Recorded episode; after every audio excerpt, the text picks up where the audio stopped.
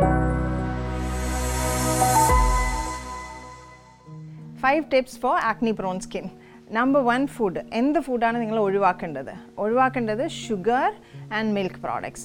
ഒത്തിരി food items ഇത് trigger ചെയ്യുമെന്ന് പറയുമെങ്കിലും സയൻറ്റിഫിക്കലി പ്രൂവൺ ആയിട്ട് വന്നിട്ടുള്ളത് ഷുഗർ ആൻഡ് മിൽക്ക് പ്രോഡക്ട്സ്, അതായത് ഹൈ കാർബോഹൈഡ്രേറ്റ്, റിഫൈൻഡ് കാർബോഹൈഡ്രേറ്റ് ഉള്ള ഫുഡും മിൽക്ക് ആൻഡ് മിൽക്ക് പ്രോഡക്ട്സും. അപ്പോൾ ഇത് രണ്ടും കഴിവതും നിങ്ങൾ ഫുഡിൽ നിന്ന് ഒഴിവാക്കുക. That is number 1.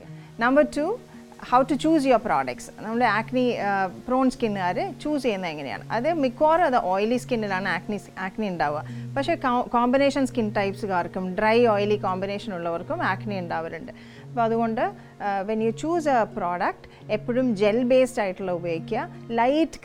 Light lotions, അതായത് തിക്ക് ഒക്ലൂസീവ് ക്രീമി ആയിട്ടുള്ള സ്കിൻ കെയർ പ്രോഡക്ട്സും വളരെ തിക്കായിട്ടുള്ള ഫൗണ്ടേഷൻസും കേക്കി ആയിട്ടുള്ള ഫൗണ്ടേഷൻസും ഇത്തരത്തിലുള്ള കാര്യങ്ങൾ അവോയ്ഡ് ചെയ്യുക തന്നെ വേണം. ബിക്കോസ് അത് ആ പോർസ് ബ്ലോക്ക് ചെയ്തിട്ട് ഈ പ്രക്രിയ ഒന്നും കൂടെ സ്പീഡപ്പ് ചെയ്യുകയോ ചെയ്യുള്ളൂ. അപ്പോൾ avoid thick products on the skin. Number 3, ഈ ചുവന്ന് തുടുത്ത പസ്റ്റ്യൂൾസ് ആയിട്ടുള്ള ഇൻഫ്ലെയിംഡ് ആക്നി ഉള്ളവർ ശ്രദ്ധിക്കേണ്ട കാര്യങ്ങൾ, അതായത് നമ്മൾ എപ്പോഴും സ്റ്റീം, സ്ക്രബിങ് ഇത്തരത്തിലുള്ള കാര്യങ്ങൾ പലപ്പോഴും ആക്നി ഉള്ളവർ ചെയ്യാറുണ്ട്. പക്ഷേ നിങ്ങൾക്ക് റെഡ് ആക്നിയാണ്, യെല്ലോ പസ്ഫിൽഡ് ആക്നിയാണെന്നുണ്ടെങ്കിൽ please avoid steaming, please avoid picking on the acne. adine squeeze cheya, pus kai kondu squeeze eduthu kaliya, allengil adine scratch out cheya, mechanical scrubs cheya. nammal DIYs ottri vere scrub അടങ്ങിയ DIYs ചെയ്യാറുണ്ട്. അപ്പോൾ അത്തരത്തിലുള്ള scrubbing things avoid ചെയ്യണം. Because ഇതെല്ലാം തന്നെയും ഒന്നുകിൽ ആ പസ്റ്റ്യൂൾസും ഇൻഫ്ലമേഷനും വലുതാക്കും, അല്ലെങ്കിൽ അത് പോയി കഴിയുമ്പോഴത്തേക്കും സ്കാർസ്, കറുത്ത ബ്ലാക്ക് മാർക്സും കുഴികളുമായിട്ട് മാറാനുള്ള ചാൻസസ് കൂടുതലായിരിക്കും.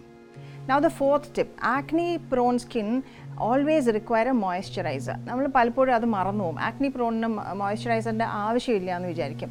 പക്ഷേ പലപ്പോഴും നമ്മൾ യൂസ് ചെയ്യുന്ന ആക്നിക്കുള്ള പ്രോഡക്ട്സ്, അതായത് salicylic acid, glycolic acid, tea tree oils or so many other preparations, ഇപ്പോൾ AHA, alpha hydroxy acid, beta hydroxy ആസിഡ്സിൽ വരുന്ന പലതും യൂസ് ചെയ്യുന്നവരുണ്ട്. ഇതെല്ലാം സ്കിന്നിനെ കുറച്ച് ഡ്രൈ ഔട്ട് ചെയ്യും.